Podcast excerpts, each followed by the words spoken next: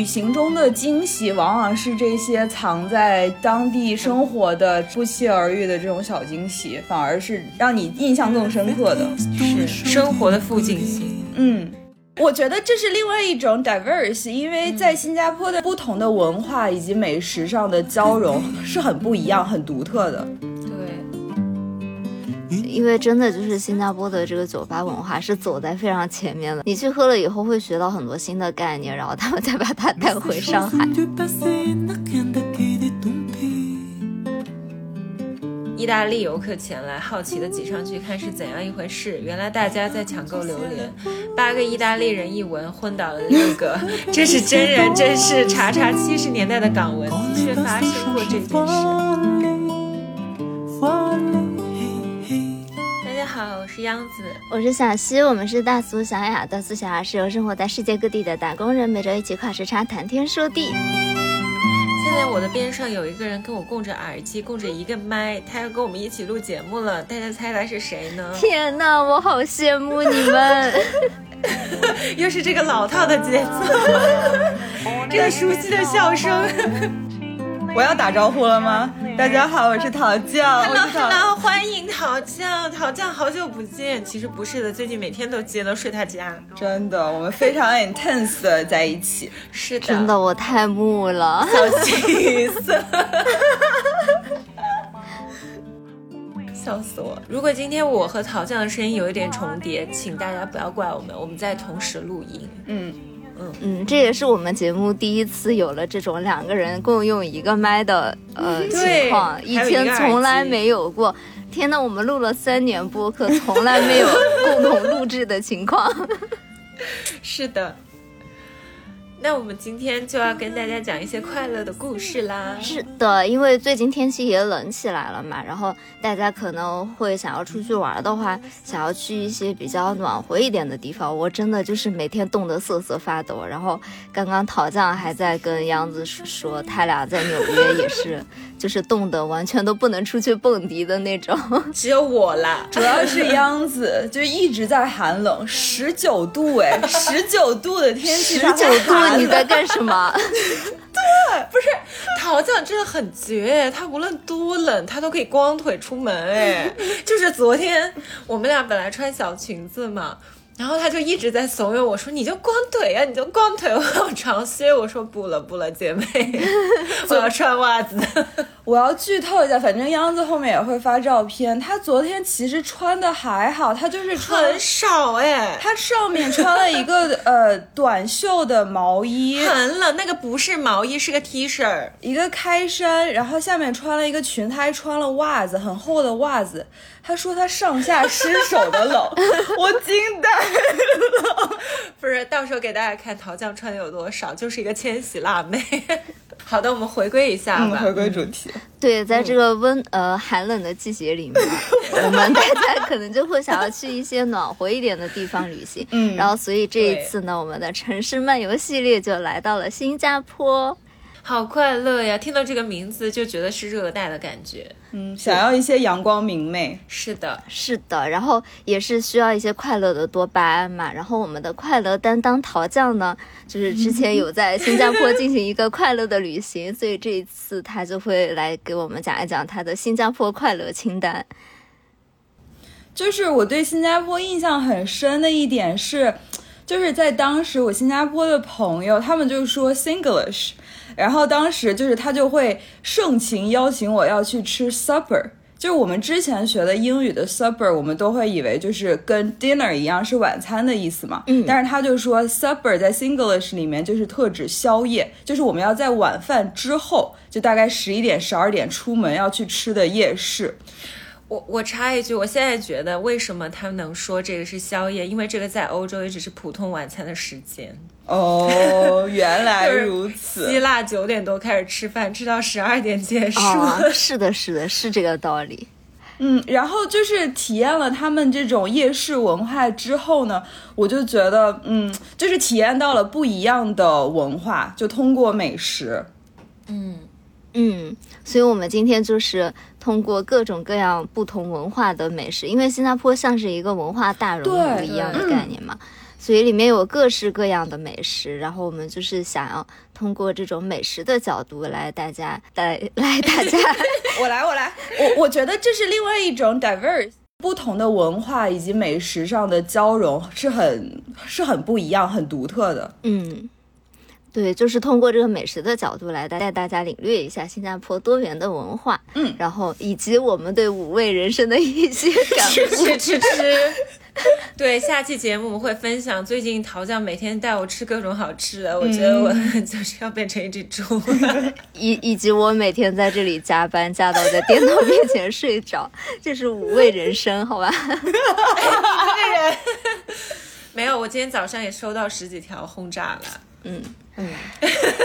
好，回到快乐的部分嗯，对，嗯，那我们第一个部分呢，就说到新加坡，大家肯定就是会想到榴莲，因为就是我就是作为榴莲的十级爱好学者，就非常非常爱吃榴莲。然后新加坡就是一个榴莲的天下，因为大家都知道嘛，在我们国内其实是有一个榴莲季的啊啊，我不知道哎，我也不知道哎，你们就不是榴莲十级学者？我很爱榴莲，你你说你讲，快跟我科普，就是大概每年就只有那一两个月吧，是有新鲜榴莲的，后来就都是那种液氮冷冻的榴莲了。哦，对，那个口感就会差很多嘛。呃，然后以及在美国也是啊，就是每年也就只有短短的一段时间，你是可以买到新鲜的那种你自己剥开的榴莲的，贵的要死。对的，就是要一百多刀一个的那种。这么贵的吗？超贵，因为它是进口水果啊，而且是非常遥远的进口水果。但是在新加坡就不一样，新加坡就是一年四季都可以吃到榴莲。嗯嗯。对榴莲这个名称的由来，其实就是当时的一个民间传说了。就是明朝三宝太监郑和率船队三下南洋嘛，然后因为出海的时间很长，很多船员就很想回家。然后有一天，郑和就在岸上发现了一堆那种很奇异的水果，就当时的人觉得嘛，他就。捡了几个跟大家一起去品尝，然后很多船员就赞不绝口，好像那种思乡的情绪都缓解了。然后有人就问郑和说：“这种水果叫什么名字啊？”他就随口说：“叫榴莲，就是流连忘返的那个榴莲啊。”哎，我真的不知道哎，挺浪漫的。对对，因为我一直还挺疑惑的，因为这个在英文里面叫 durian 嘛，就是跟榴莲是完全不相干。对对，一般按理来说，它会是一个音译或者怎么样。那这么说，真的，因为我在新加坡真的是吃到了我这辈子吃到的最好吃的榴莲。小西应该知道最有名的榴莲的品牌就是猫山王，就那个品种，我也知道哎，吃过很多很多种。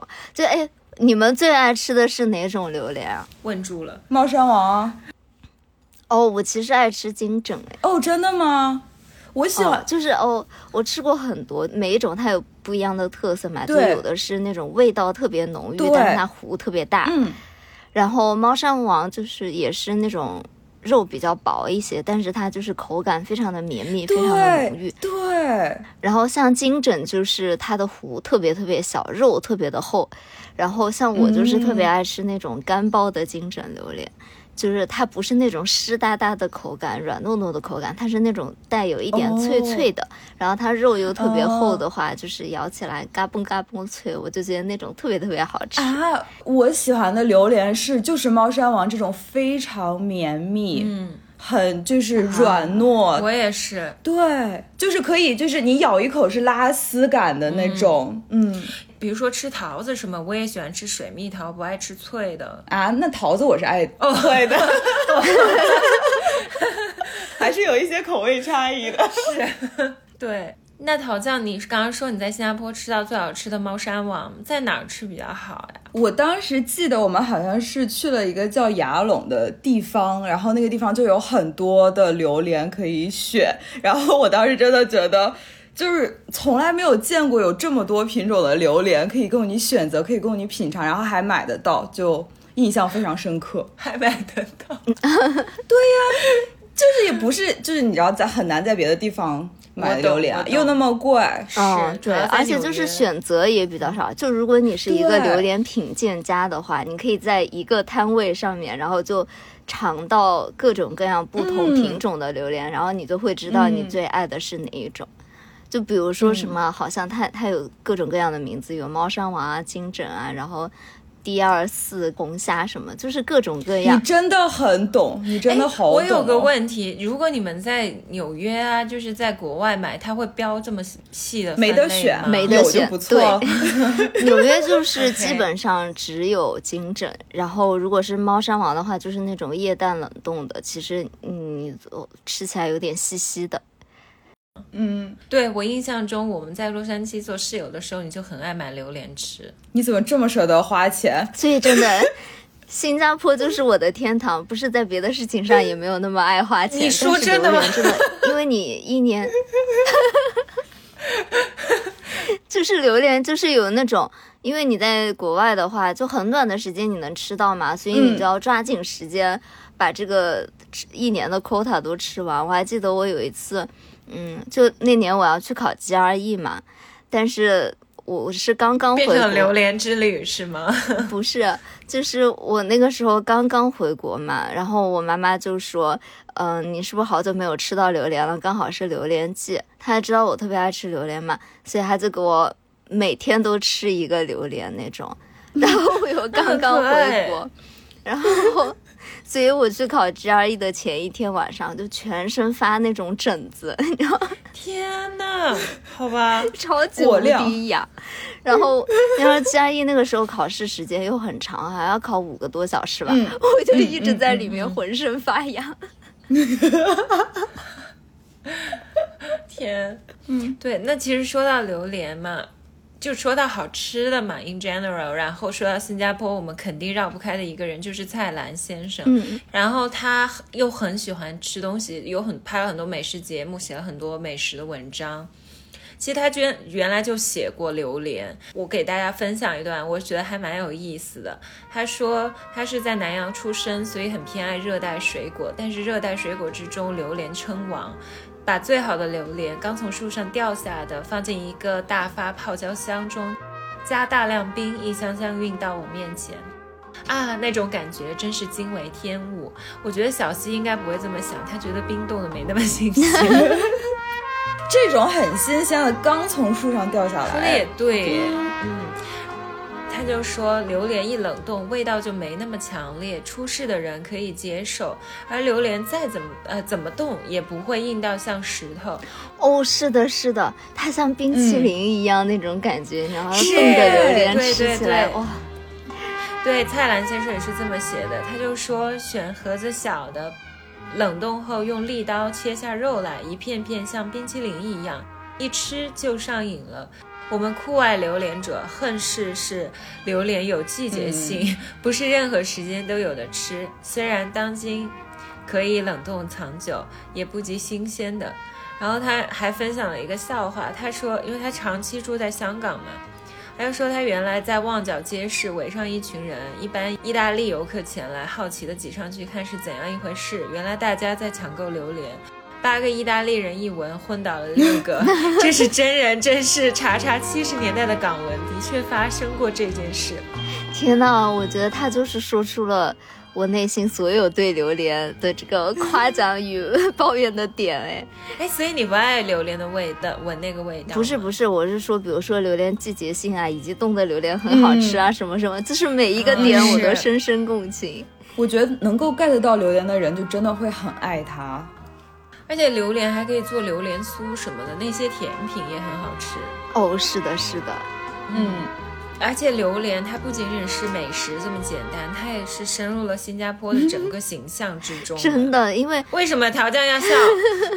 因为我对嗯新加坡另外一个就是印象，就我当时我当时去的时候，刚好是它的那个滨海艺术中心刚刚建，应该就是建成没有几年，啊、然后它就是外观看起来就像一颗巨大的榴莲，真的是真的那个刺就是对非常形象。然后我我朋友告诉我说，当时的艺术灵感就是来来源于榴莲。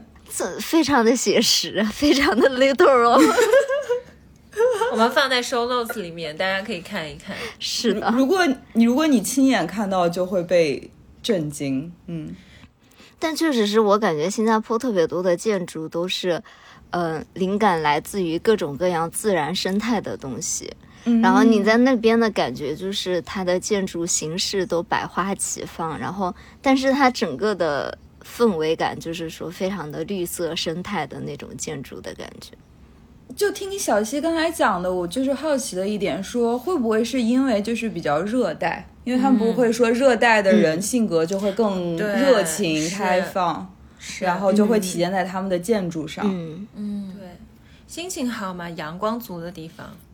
嗯。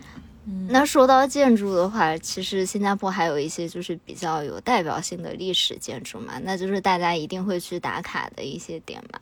那要么陶酱，你给大家讲一讲你去打卡了一些什么地方？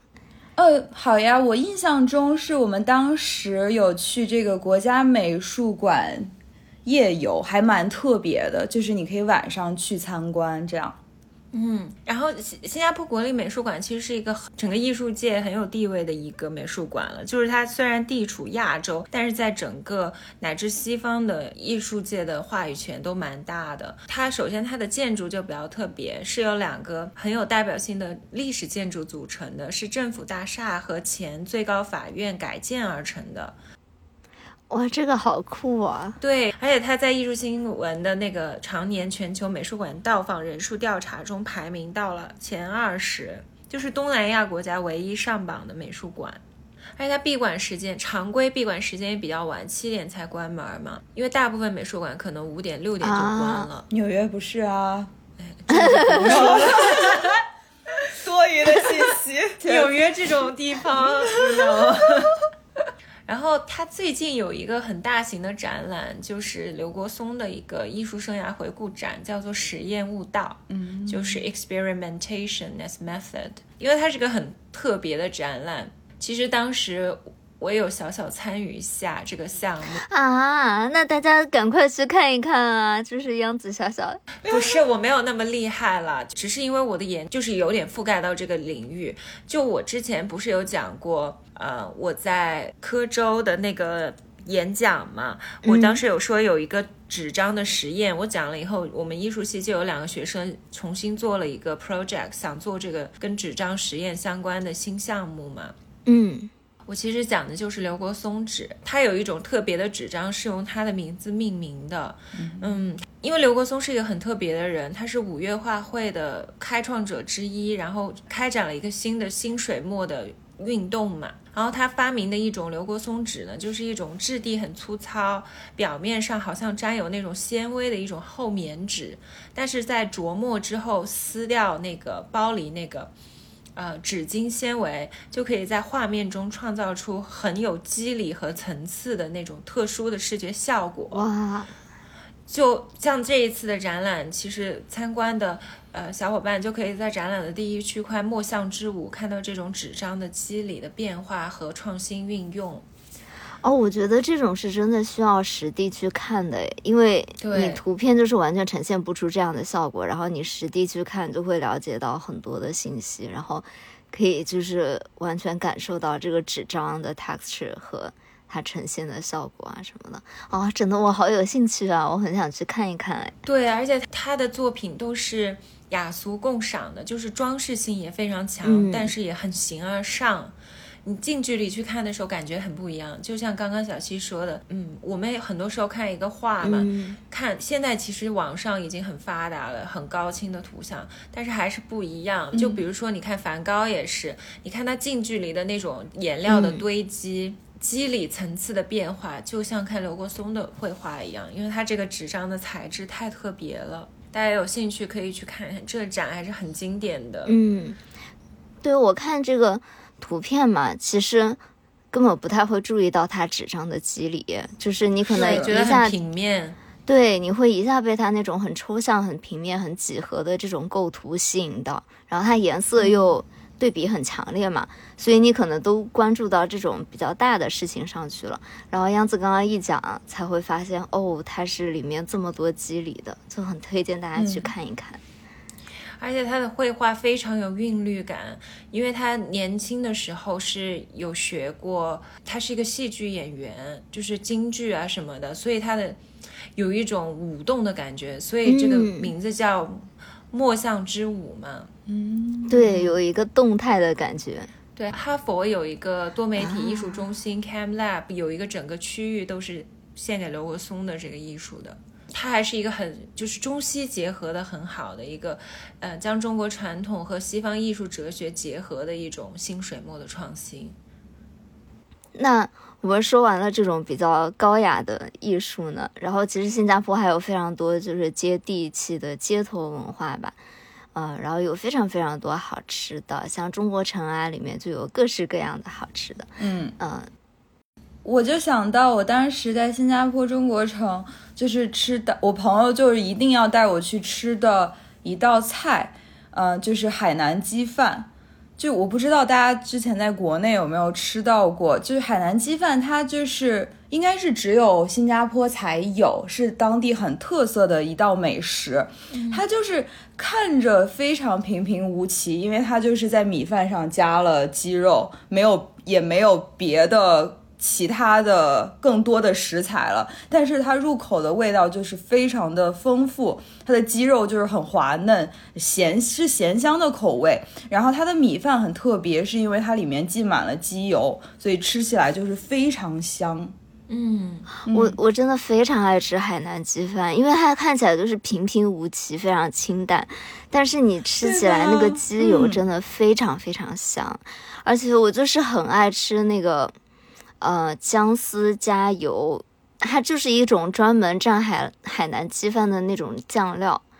我可以干吃那个酱，我就觉得好香这个东西啊！哇，你不会觉得不够辣吗？哦，但是它是香的，你知道吗？就是哦，对，它就是很香。我对我。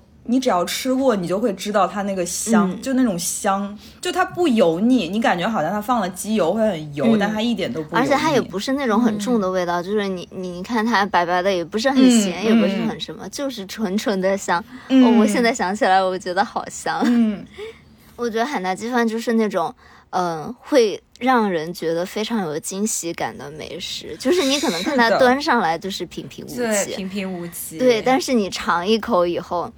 哎，就我觉得这种吃的东西，或者就像刚刚杨子说到刘国松的鸡里一样嘛，就是你一定要 去当地 品尝，你才能感受到这种哇惊喜的感觉。就像你看刘国松的话，就是你可能。在网上看你就是看个皮毛，但是你看到它的 texture，你就会觉得哇惊喜。然后海南鸡饭就是一样的这样的感觉。刘国松也是没想到有一天自己和海南鸡饭 我觉得了一起。小西这里的意思应该就是你本人一定要自己去体会，到当地去体会。所以就是去新加坡实地去玩，感受就很不一样。对。那说到这个，其实你们知道海南鸡饭到底是谁发明的吗？我不知道哎，你来。我也是之前看了一个段子，我没想到正好在这一期能用上。就我之前看蔡澜说过海蓝海海蔡澜说过海澜之家。我我我插一句，我真的很惊讶，我没有别的意思，但我很惊讶。小西，包括央子，你们讲什么榴莲鸡饭很标准，这个发音很标准。我本来以为这期会困难重重。我们不是阿成，谢谢。不是，主要是这种高频用到的词汇吧，就 我还是可以的。我刚刚才小西在分享他榴莲的时候，我就很努力的在。我很认真的在听，但是每个都很发音都很标准。I approve。好的，我们现在说到蔡蔡澜，我差点是差点。蔡澜的海南鸡饭，我可以。对，是的，对，就像很多地名，其实就是徒有其名。新州没有新州炒米，海南也没有海南鸡饭。然后他说海南鸡饭其实是归功于新加坡的一家餐厅了，他的老板叫做莫吕瑞。然后他那个老板呢，其实是二三十年代，上世纪二三十年代的时候从海南海南岛，然后过番到新加坡。他最开始就是以卖鸡饭为生嘛，但是他就是跟一般的小贩担了。一只扁担不一样，就是他的手很有力气，就是提着两个竹笼，一个装鸡，一个装饭。天呐，好残忍！左手一只鸡，右手一只鸭。这很喜庆啊。对，然后他的饭都是以那种饭球形式做的，就是捏的窝窝实实、圆圆胖胖的。然后莫里瑞的这种做法，也许他就是看过他亲戚朋友做过吧，嗯，然后反正就是他就是重新振兴了这个海南鸡饭。嗯，蔡澜他真的很懂吃，哎，他就说懂得吃海南鸡饭的人最享受的是那层皮。当今流行所谓的山巴鸡都太瘦了，鸡皮不肥不好吃，皮和肉之间有一层。哦，是的，是的，蔡澜真的是他太懂了，救命！他为什么能说到我每一个点子上？对，然后他就说皮和肉之间的有一层那种啫喱状的。胶质是最上乘的。他说当时不知道什么叫胆 胆固醇，没有污染，吃鸡的皮，吸骨中的髓，大乐也。我觉得很神奇的一点就是海南鸡饭，它就是正常情况下我们觉得鸡皮是很油的，嗯但是海南鸡饭的鸡皮是一点都不油，一点都不油腻。嗯，我觉得这是它很特别的一点。他可能就是那种很有层次，嗯就与细节会处理很多，嗯就像姜丝啊，就是很多那种解腻的东西吧。嗯，嗯嗯，然后在当时我印象中，在中国城也是多文化聚集的一个地方。我印象中当时也有很多就是呃印度的移民，他们在那边开那些小店，然后贩卖印度。哦，在中国城吗？对，，在中国城呃周边。然后有这些印度小店，我当时还给自己画了一个那种印地印度的啊，我觉得那超好看。哦，就是用那种嗯草本的染料，对对在手上画一个像纹身一样的对东西。对，嗯，我们大学也有这种 workshop，你还记得吗？嗯嗯，对，因为我大学室友，我大一那个室友不是小西，他非常痴迷于印度文化，他经常穿那个印度印度服饰，啊，他就去画这个，叫叫上我一块儿去的。哦，那真的感觉新加坡是一个非常文化聚集的地方。大熔炉，对，嗯你就是可能走一条街，你就能体会到一个不一样的文化。而且文化，我们又说回到吃，最直观的反应就是它能反映到饮食的多样性。嗯嗯，另外一个在新加坡吃到的很好吃的一道美食呢，就是沙爹串儿。哦，我超爱吃那个的。嗯它的由来是过去就是华华人、马来人、印度回教徒嘛，他就会用手推车，然后临时的那种路边小摊贩卖这个沙爹串。嗯嗯，他的基本形象就是穿着一个白背心的人，然后拿了一个呃山火的葵扇，肩膀上背着那种 portable 的那种 便携式的。便携式的，这怎么还中转英了？我一下想不出怎么说，原谅我。炭火烤架的那种沙爹串的小摊贩嘛，嗯，然后他们就叫呃沙爹佬，人们叫他们，所以这种形象哦就一直到了上世纪七十年代后期为止，就是小岛的一种街上的一抹那种风土人情的代表吧。我一直以为沙爹，我不知道它是形容人，我以为沙爹是那种口味。我也以为，因为有一个、有个酱嘛，沙沙爹茶酱是不是？还是我记错了？那是沙茶酱。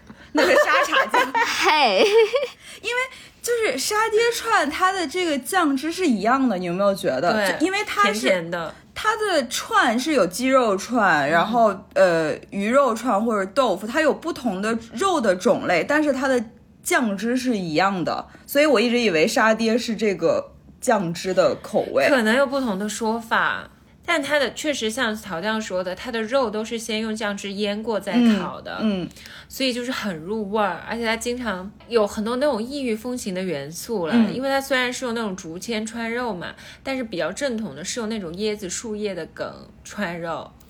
哦，那你就会就是会有这个椰子的香气吗？对，就是又香香辣辣的，因为它会加各种那种比较辣的入味儿的沙爹酱的调味儿。嗯，也是一种文化融合了，因为就是华人、马来人和印度嘛。哦对对嗯，很热带的感觉，这个食物、嗯我觉得就是我吃它的时候，我会觉得我一秒穿越到了海边。是的，嗯嗯嗯嗯，而且说起吃串嘛，肯定就是那种一个夜间的活动。嗯，我觉得新加坡是一个夜间活动非常非常多的地方。是的，那它给我的感觉应该是就是热带的国家嘛，好像晚上就不会有那种说，对，像像在上海，我又会觉得晚上好冷，我要回家。然后，但是在那边特别热情奔放的地方，你就好像觉得夜晚有很多的生活可以有无穷无尽的惊喜带给你。哦，我我我补充一点，就是我觉得之所以是夜间生活丰富，也是因为当地的气候。因为我当时旅行的时候，我是四月份去的，那个时候已经整个热到不行，而且是湿热。对。我们当时过去以后，基本上你下午两点就中午的那段时间，你是没办法在外面的，就没有办法出门，就很热。我们基本上是上午的时候出门，到了中午吃个饭就要回去休息了，因为外面实在是太热了，就是炙烤模式，你就是要回去休息一下，洗个澡，然后可能到了傍晚的时间你再出来，然后那个时候你的夜生活就开始了。嗯。是，那好像你有去什么好玩的地儿推荐一下吗？就除了博物馆，我觉得另外一个很好玩的活动就是我们当时去了呃新加坡很有名的呃夜间野生动物园，真的，我好想去这个，因为好像别的地方都没有这种晚上。你就是对，你平时去动物园都是看到他们白天在干什么，就会很好奇，有点像博物馆奇妙夜一样，你会很好奇动物们是吧？晚上在干什么？就是复活了晚上。其实这样更符合动物的习性吧，因为很多动物夜间动物的话，它们反而是晚上更活跃。在说面包吗？哦，猫科动物，对我们当时在那个，因为它这个。呃，它这个动物园的话，它很大，然后你是当它是有不同的路线，我们当时坐的是坐的游览车，然后沿路就看了很多猫科动物。就是夜间的，我很喜欢猫科动物哎。嗯，我们当时是你要坐导览车，然后车内是配有呃现场的解说，然后它就是完全是在模拟夜间的丛林。我们就是每个人戴着耳机，因为你也不能大太大声讲话，会惊吓到小动物。嗯，然后你当你当时一进去，就是完全感觉夜间的丛林，你会有不适，会有一瞬间感觉就是什么都对，什么都看不见。但但是当你的眼睛适应了这个黑暗的环，境之后，你就能够看到在丛林中移动的那些小动物。你的这张照片好吓人，我现在鸡皮疙瘩都。这是他的门口，这是他在他在的他的门口有一个这个鳄鱼，然后陶酱坐在了鳄鱼的身上，在那微笑。这是假的吧？这是假的啊！哦，吓死我！这肯定是你在想什么？这肯定是游客打卡的照片。我以为是真的，这怎么可能？我说陶酱，你真的很训练有素。所以，我非常非常推荐大家，如果去新加坡游玩，一定要体验这个活动，很值得一去。自己好智障。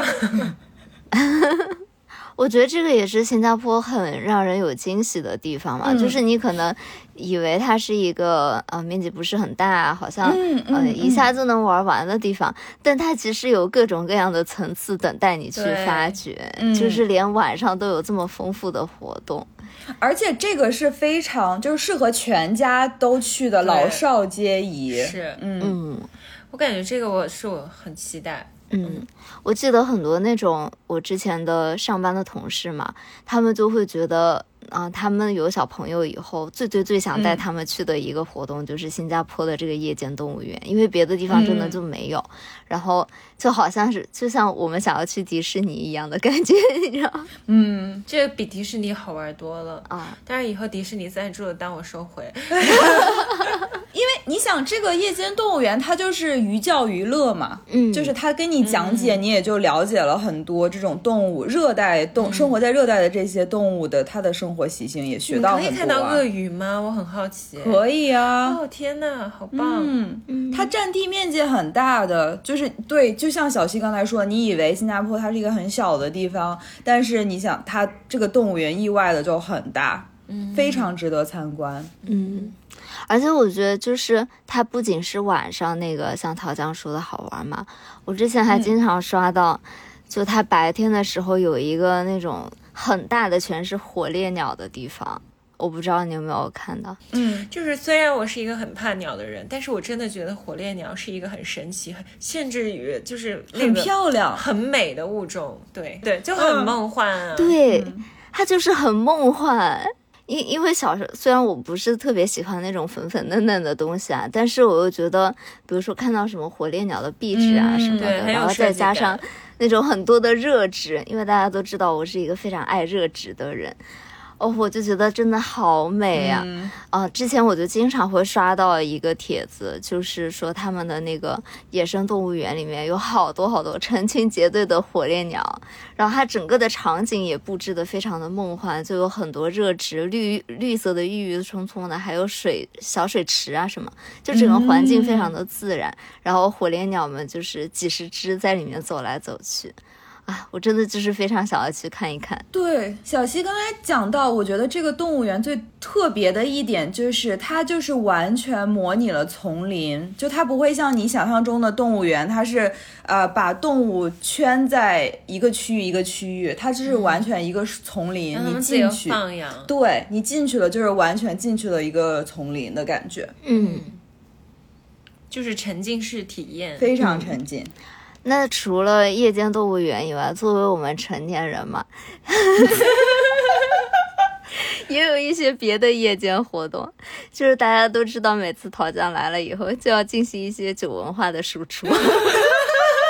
对，小朋友逛完动物园之后啊就可以睡了。属于我们的嗯活动 还有别的一些。对呀、新加坡好喝又有趣的酒吧真的非常多。就想想，就是光是亚洲排名前五十的就有十一家哎，真的好厉害啊！对你想想，就是我们经典调酒新加坡司令，就是新加坡当地发明的酒啊，就由此可以得知当地的酒文化是很丰富的。嗯哎，而且我不知道大家还记不记得，就之前我们有一对 couple 朋友嘛，嗯，他俩就是在上海开酒吧的，嗯，ABA Whisky 的那两个那两个朋友，然后他们之前就是专门有去新加坡巡礼，嗯，就去看各种各样的酒吧。呃，因为真的就是新加坡的这个酒吧文化是走在非常前面的，你有很多新的，嗯你去喝了以后会学到很多新的概念，然后他们再把它带回上海。然后，嗯，他们第一次去的时候就是那种大受震撼，然后我就跟着他们的朋友圈去到了所有新加坡厉害酒吧，因为他们都很用心，会写每一每一个酒吧的那种笔记嘛，然后会说什么酒非常有特色，怎么怎么样。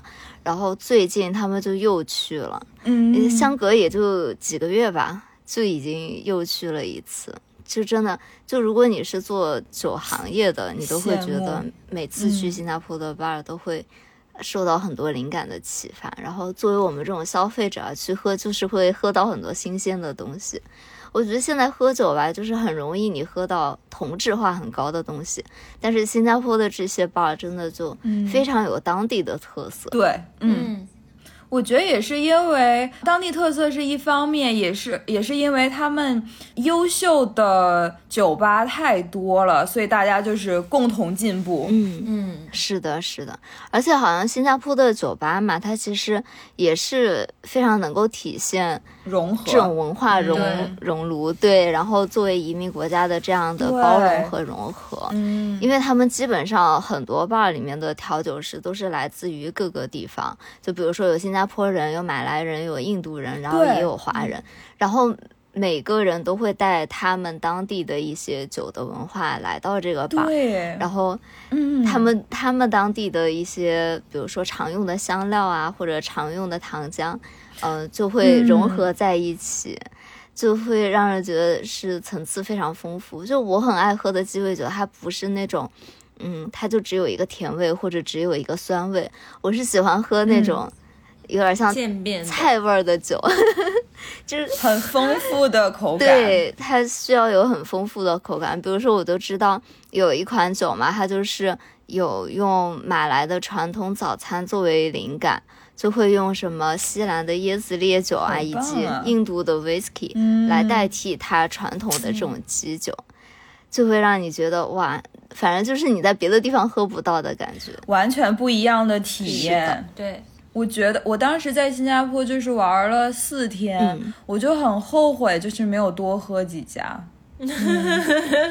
因为选择真的实在是太多了，对，就是前五十都有十一家呢，你怎么喝得过来？要拿出我啊们在纽约 一天喝七家的精神。体力可能有点跟不上。大家可以期待一下我陶酱和我最近在纽约哦，小预告一下，嗯对，我们有去重、重新去嗯一些过去小溪和陶酱去的地方。嗯，小溪感觉如何？有一点悲伤，但反正 说不定我下次就去新加坡了。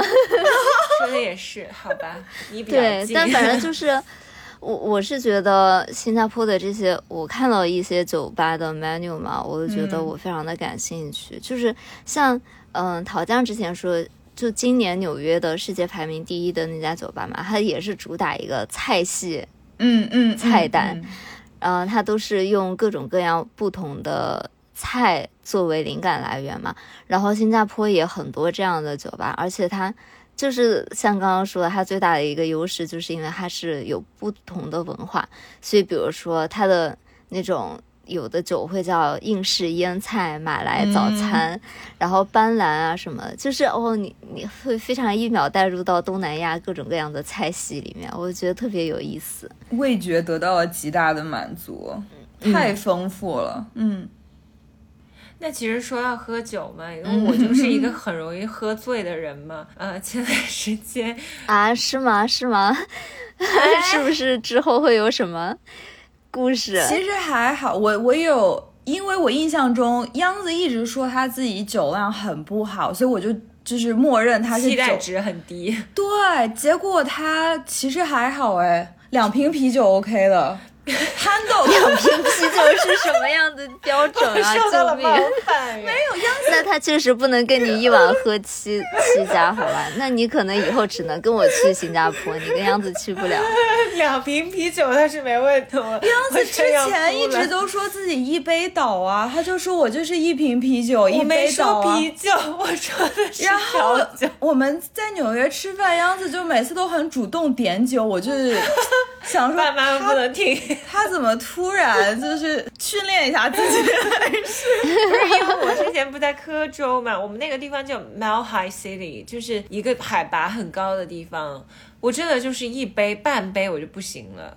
就是它海拔高，你人就不行。所以说，我们喝酒之前就是要做一些准备啊。其中一个重要的准备就是你要吃很多东西填肚子，就最好是对，就是高油高碳水，嗯，你就不会醉。对，我觉得，嗯，新加坡的夜市是有很多很多，就是因为。文化的融合是有很多很多不一样的美食。我当时印象很深的就是一款也是高油高碳水的美食，我有我不记得名字了，因为他们可能是马来文或者是印度语。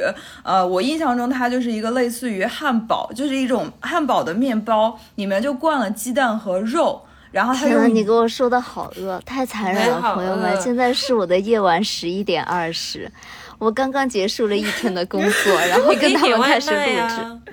你不是在大上海？现在有一点就是，我现在饿了，然后手机又在录音，我没有办法点外卖。你可以网络登录录那个点外卖平台。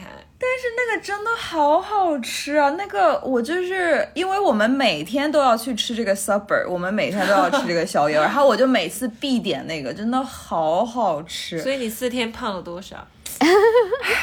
不要提，先快乐，快乐就对，出去玩主打一个快乐。嗯、但是我都能想象那种，我太爱吃那种油烤出来的。面包就是脆脆香香的，嗯、我我好饿啊！救命！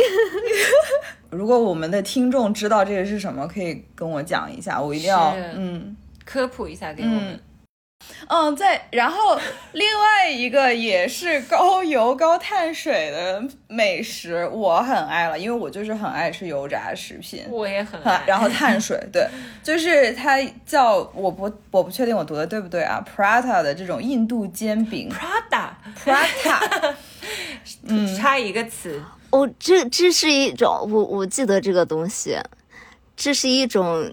就类似像葱油饼一样的东西，是不对是？对对，它有时候会做成那种高塔的形状，然后你就是站着感觉好耗时哦。吃一整个塔，吃一摞饼。就很好吃啊，这种煎饼很适合就是喝酒前和喝酒后饱。哦，这个看着真的太香了，朋友们，我现在就想吃一个。哎，你说到这个炒，其实这种碳水还有一个绕不开的，就是炒粉、炒面。嗯，对，就新加坡，它其实有一个很有名的炒面叫福建炒面，也是从大陆的小吃嗯演变过去的嘛，就是它变得更加南洋口味。嗯，对，就是很 fusion 嘛，嗯嗯就是我们在国外的时候，就老是那种 fusion 的感觉，就融合传统和当地的美食。然后也是蔡澜先生写过了，他说他当时在牙龙二十九巷中有一个老朋友经营的这种福建炒面，他就描述那个过程，我就饿了。他说，就是那个老板先会把油烧热，然后一打几十个鸡蛋进锅里，天哪！再将一大个就是那个面和果条，闽南话叫粿条了，然后就是放进去以后。然后再加虾汤进去，把面闻熟。然后他说，诀窍是在于炒完之后要捞起来，客人一叫，再再把那一大嗯堆面取出一碟分量，重新再炒，然后再去加虾、加猪肉、豆芽、韭菜之类的配料，然后加大量的鸡蛋和蒜蓉，然后一点面就做好了。天呐，我今天晚上必须要点一碗什么？朋友们，我太饿了。高油高脂，就这种有锅气的食物。哦，对，对，就中国人的，就是华人世界的精髓，就是要有锅气，气要高温烹是煮，的，就不像德国人只会吃阿奔不后的冷餐面包。那个故事后面再讲。啊，对，留在后面留在后面古根嗯海姆那个，嗯，嗯，对，像这种在新加坡夜市的话，就是会推荐大家一定要去，它基本上都是在居民区的附近啊、如果大家想要体验的话，可能就是要深入居民区哦。找一找，因为你就会看到呃高楼大厦，非常现代的高楼大厦，摩天大楼中间围了小小的一区，人头攒动，很热闹的夜市。哇，嗯，好令人惊喜的感觉。然后就是推荐大家，如果真的不太，因为我觉得 Google 很难，可能会 Google 不到，所以大家可以就是打个车问一下当地的出租车司机，他们一定知道哪里最好吃。嗯，嗯，哦，我都我真的好羡慕这样的烟火气啊！我我真的就是非常喜欢那种在都市的高楼大厦里面，然后有一有一些小摊子，你半夜在那儿吃饭的感觉，哇，就有一种沉浸到当地文化，看看人当地居民地怎么生活？对对对，嗯而且我觉得你刚刚说那个是一个很好的方式，诶，就比如说你如果去之前没有做很多的攻略嘛，嗯那你就问出租车，你就 那你就问 taxi 司机，他都会知道哪些是就当地最好吃的东西。逃过了榴莲，没有逃过出租车。这个词我真的从小到大没有说清楚过。让我来表示一下，我是杰出的南方代表。出租车，因为我觉得，就是像新加坡，我们推荐了这么多美食以及这种夜市的文化，因为可能比如说大家一想到去新加坡旅游，大家想到的就是那个标志性的。啊，那个鱼尾狮你，想象到的只是这些很大家都知道的有名的旅游景点，或者那个无边泳池啊什么非常现代化的对那些东西，对但是其实旅行中的惊喜，往往是这些藏在当地生活的这些不期而遇的这种小惊喜，反而是让你印象更深刻的。是生活的风景性。嗯，而且我觉得就是通过去品尝这些好吃的嘛，你真的会像在当地有有那种在当地生活的感觉啦。因为你想我们平时、很沉浸。对我们平时在城市里面生活，也是找一些好吃的啊，找一点好喝的啊。然后，但可能去新加坡，它会更给你惊喜的一个地方是，你可以玩的时间很长。你从早上一大早起来到夜晚的深夜，然后都可以发发现不同层次，然后不同嗯文化，呃，以及有的都市感、有的生活感的各种各样的，可以有惊喜好玩的地方。而且很适合全家出行。嗯，就它既适合闺蜜一起或者情侣出游，就是年轻人的旅行方式，它又可以很适合全家老小一起出是游。嗯，就是大俗小雅了。很好。这个结尾做的很啊、那这期也是非常感谢新加坡旅游局赞助我们这一期的节目，然后然后也非常推荐大家在这个寒冷的冬天可以去新加坡寻找一些热情然后快乐的氛围。真的说的我非常的想去，其实离国内很近，我就是很想找一个周末就立刻过去。我已经受够了这样寒冷的日子，我想去吃街边小摊儿。新加坡连机场都很有设计感。嗯，就像想象当中的机场，就是那种很普通的机场，但是它就是会有很大很大的瀑布，让你一下到那里就能感受到，这是一个非常自然生态的国度。你能想象到机场里有热带雨林？嗯，太酷了！真的就是充满了活力。就如果你被疲惫的打工生活困扰的话，那么你需要一个去新加坡的这种，是的，逃离当下，就感觉像是一个活力 booster 了。对一下就是就是一个充电站。感受这样。真的，嗯而且它又很近嘛，离国内真的好近，很方便飞过去。嗯，那我们这期节目就是和大家分享一下我们在新加坡的一些见闻，然后好吃的好玩的，呃，也欢迎大家给我们留言。你们如果有去过新加坡，嗯有什么推荐的地方啊，或者有意思的小故事，嗯好吃的，是的，对，哦，对，好吃的地方什么，等我周末去的时候，好吧。对，告诉小西有多少家好的酒吧，然后点什么酒，这是小西最关心的。我是不是吃的我也。关心，都需要，都需要，都需要。对，嗯，那我们这期节目就到这里了。我是杨子，我是小西，我是桃酱，我们是大俗小雅，我们下周再见了，拜拜。拜拜，拜拜。oh, oh, oh.